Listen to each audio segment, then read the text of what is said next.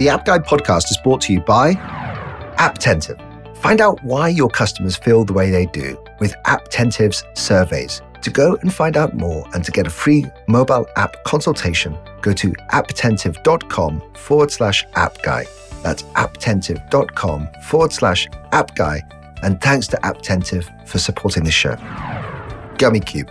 Gummicube can help your app flourish in the App Store. Gummicube's ASO service is a complete program with the best technology and most knowledgeable advisors. To go and get your advice, go to gummicube.com. That's gummicube.com. And thanks to Gummicube for being such a long-term supporter of this show. B7Dev. That's b7dev.com. App design and development, they make your app idea become a reality. The founder, called Haim, is a very good friend of mine, so make sure that you mention my name when you reach out to them. Thanks very much to B7Dev. And by Neumob. Neumob. Neumob makes sure your apps have faster load times and better performance. Neumob helps app developers keep their existing users and drive maximum revenues anywhere in the world. Go to neumob.com. That's neumob.com. Hello, my name is Sefi Shapira. I am the founder and CEO of EscapeX, and you're listening to the App Guy podcast. The App Guy podcast, straight from your host, Paul, the App Guy, sharing his app entrepreneur journey with you for your enjoyment. And now, Paul, the App Guy.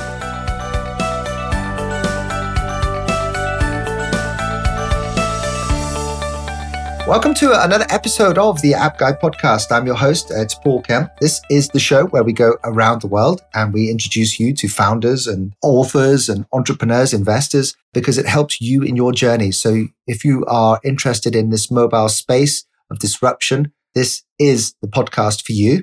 Now, I have two amazing co-authors that I'm going to introduce you to. Now, we know these guys are relevant because they have written a book. It's called Valley Speak, Deciphering the Jargon of Silicon Valley. It's incredibly useful. And let me introduce Rochelle Kopp and Steve Gantz, who are the co-authors. And we're going to be talking about this book. So, guys, welcome to the App Guy podcast.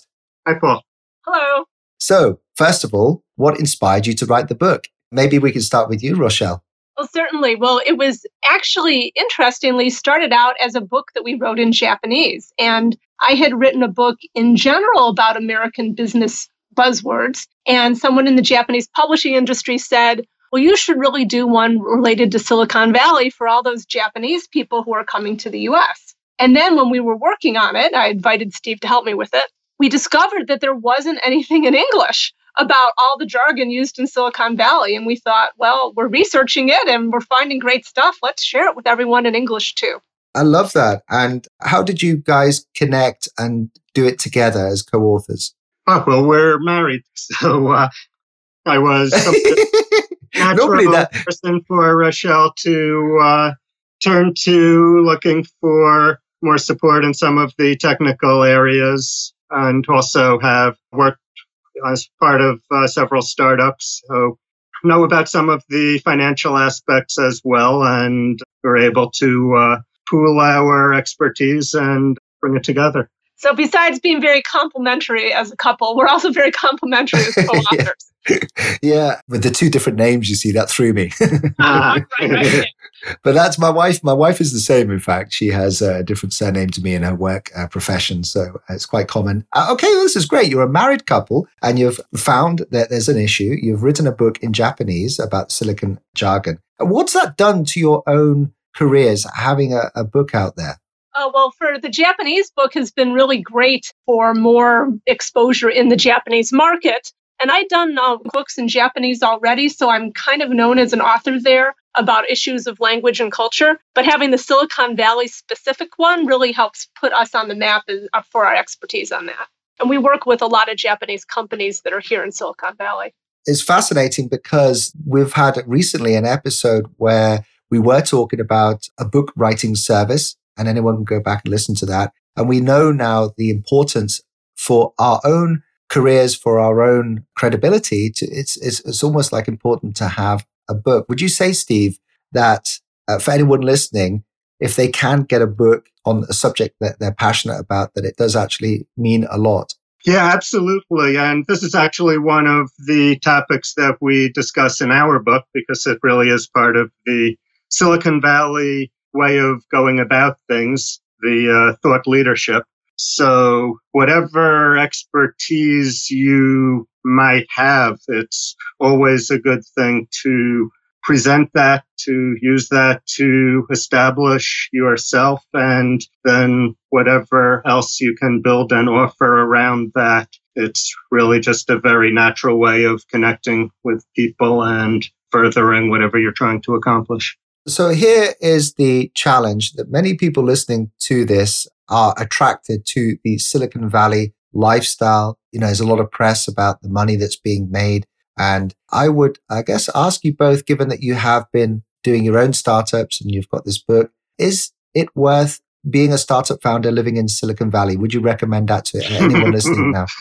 Well, it is not for everybody, that's for sure. But on the other hand, I think most people really do have things that they've kind of thought about. Oh, wouldn't it be great if things were this way, or if I could accomplish something, whatever it happens to be. And there's really nothing like a situation that enables you to follow those impulses and live them out.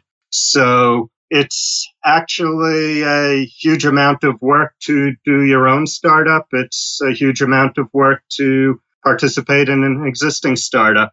But there's really nothing like the leverage it gives you in terms of having an impact with the company and being able to direct the development of your product.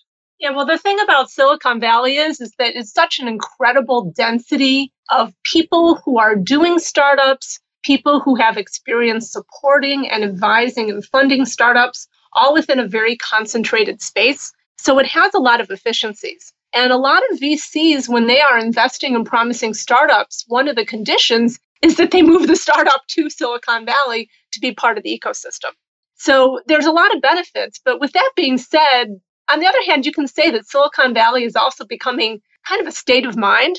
And there's so many great startup hubs that are popping up really all over the world, where people are taking a lot of the ideas and practices and applying them in different places. So I don't think you necessarily have to be here anymore. I guess you could say it's a topic that a lot of people debate. Yeah, well, that's debated because a lot of developers listening to this are going for jobs, for example, at Slack, and they're requiring people to be at the offices. And yet we also have these other digital nomads, in a way, who work, and I'm included in this, and I actually work from a hub in Bali. So what are the other hubs, do you think, in your mind around the world where they are trying to emulate the success of Silicon Valley?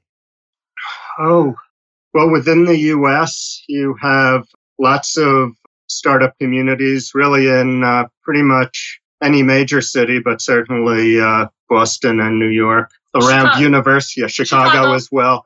Around universities, you'll tend to have startup communities kind of following the way things developed in Silicon Valley around Stanford University. So I believe Boston has a strong startup community as well. And then going internationally, likewise, certainly London, very strong. Yeah, right. Well, I was going to ask Rochelle about Japan as well. Is that an interesting space at the moment for startups, tech and tech? Yes, I was just going to mention that there are a lot of startups in Japan. And in fact, there are a lot more there than there used to be. And so there's a nice blossoming that's going on there. And particularly for startups in the app world, because Japan is so advanced in the penetration of smartphones and how integrated they are into people's lives, it's a really great place for people who are doing apps. Also, Korea and Singapore are getting a lot of attention from people who are making things. Also, that comes to mind for me is Chile. They've got a great program where they actually subsidize entrepreneurs to come there. And another one that comes to mind, I've done some work with the U.S. Department of State's Tech Women program, and I've met some really great entrepreneurs from Africa, and particularly standing out is Nairobi has a really interesting hub of people, including some app developers. Yeah, I've heard that they've invested quite a lot in their internet speed and fiber optics, and that has completely changed, you know, the way they think about their industries. So That's really inspiring. I'm sure everyone listening, can get quite inspired that it's not just Silicon Valley, but let's move our attention back to Silicon Valley. In writing the book, what would you say were the biggest challenges in terms of getting what you needed for the book? Rochelle, let's start with you on this one. Oh boy, I think just the vast number of concepts and new technologies and financial techniques that are in use here. We actually are keeping a list of all the key concepts we mentioned in the book, and it's up to 210. We have it up on a website called Wordnik. So it's a lot to get your arms around. Yeah, I would say that a big part of the challenge is actually keeping it in a form in which so much material is digestible. We have a reasonably constraining format of 2 pages per chapter, which covers a particular topic area and the jargon that's fundamental to that area. And it's not necessarily a perfect fit all the time to try to get whatever the size of that space is into those 2 pages. But it is really a great exercise and a great discipline to have to think in terms of how concisely we can present the material to cover a lot of space in a short number of words, but make it readable, make it entertaining, and actually get across not just the terminology, but what the terminology means to people, what they're passionate about, what they argue about, different positions people take on the issues, really convey that concisely. So let me thank my really cool sponsor, Apptentive. They have a dashboard that when you log into, you get to see how your users of your app are effectively using it, and it gives you the best way to communicate with them. Now, the terrific thing is you get to try it for free right now, today. If you pause this podcast, go and check them out. It's apptentive.com/app guy, all lowercase, apptentive.com/app guy. And you can request a demo. You get a free mobile app consultation. You don't even need a credit card to try this stuff out. And you get to understand the way to communicate with your users, get to use intelligent ratings prompts. There's a lot of stuff there to really help boost your app profile and get more downloads as well, which is always something that we need. So apptentive.com/app guy, all lowercase. I really do go and check them out. They've been great supporter of this show. Thank you very much to Apptentive for continuing to support the show. So I have a highly relevant sponsor for this show. It's called Gummicube. That's GUMMICUBE.com, Gummicube. And they are the world's best experts when it comes to app store optimization. Now, what they can do is help you answer these questions. What are the best keywords to target for your app? What's the best name for your app? What's the best description? You see, Apple and Google use those details to rank your app. So you need to be thinking about them. You need to be A/B split testing them and just doing a lot of work with App Store optimization. So to take the headache away from you, just go and use the world's best experts in App Store optimization. That's Gummicube. So I want to thank Gummicube for being an awesome sponsor and just remind you that you can go to www.gummicube.com and go and check out what they can do for you. Thanks very much for supporting the show.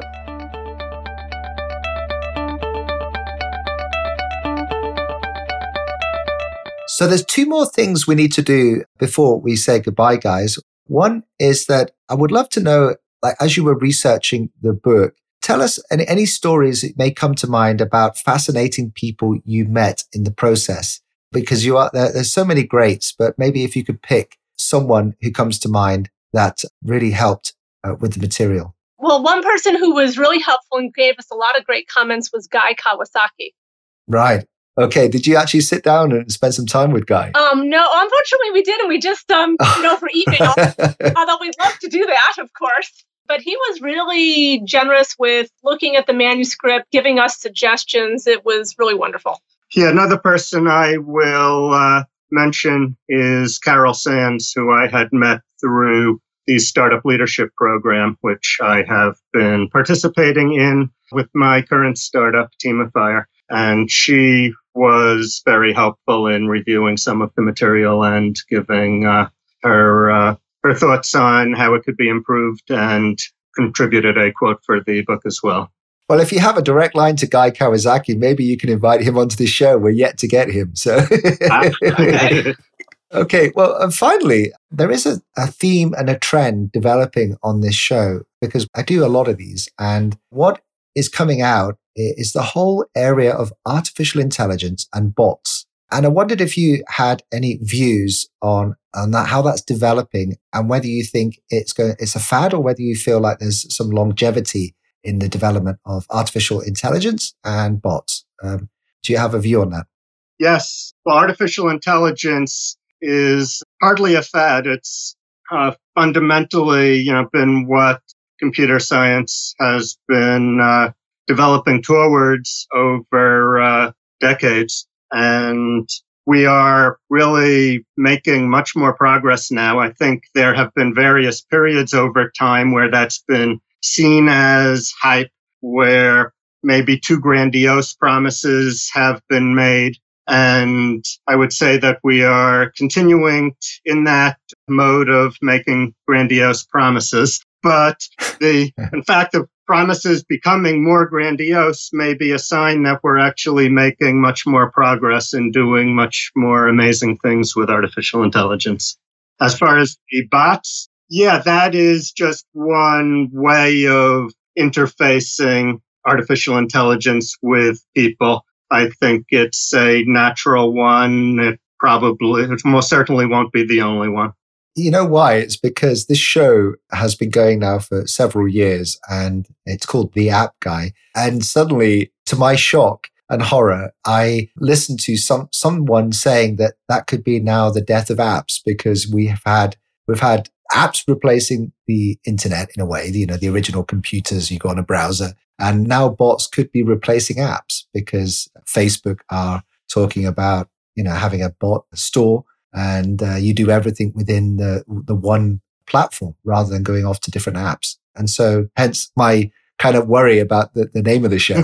Oh, I wouldn't worry so much. Well, names may well change, but the same sorts of technological solutions keep reinventing themselves. It's a sense in which apps are really just a resurgence of the downloaded software model, which we've taken a brief break from with some of the cloud-based technologies. You think what we're going through with apps is a resurgence of what we've been through in a past period with downloading software? Yeah. I think there are various ways of divide and control in a system between the user's technology and the server's technology. And there's a pendulum that goes back and forth and will continue to do so. I love that. That's so much clarity there. Well, Rochelle and Steve, it's been a genuine pleasure. And I would recommend that people do go and find your book and buy it and read it. I will have links on my website to you. It's just for everyone who is listening. You can go to theappguy.co, search for episode 458 with Rochelle Kopp and Steve Gantz, and you will see links to them and the book. But in the meantime, how can people connect with you? What's the best way of reaching out? Okay, well, we've got a site. It's siliconvalleyspeak.com, and there's a contact form on there. So that's probably the quickest way. Wonderful. And will it be yourself that we're engaging with, or will it be a bot in the background? Well, you won't know the difference. Yeah, exactly. We'll be doing the Turing test on you, I think. Yeah, by the way, we do have some quizzes on the website that people can interact with and get an initial chance to play around with some of Silicon Valley's jargon. I love that. That's great. Well, thank you very much for bringing such a useful, wildly useful book to market and sharing your knowledge with us on this show. Thank you so much. Yeah, thanks so much, Paul. Yeah, thank you.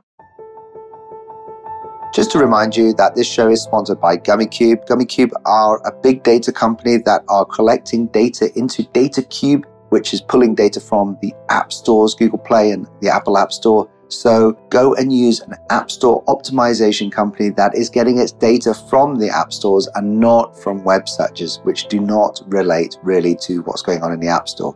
Go and check them out. It's www.gummicube.com. Thank you very much to Gummicube. They're just such a great supporter of this show. This episode has been brought to you by Apptentive. Apptentive are offering a free 55-page ebook on how to get the best ratings and reviews. To find out more, just go to apptentive.com/appguy. That's apptentive.com/appguy. And thank you very much to Apptentive for supporting the show.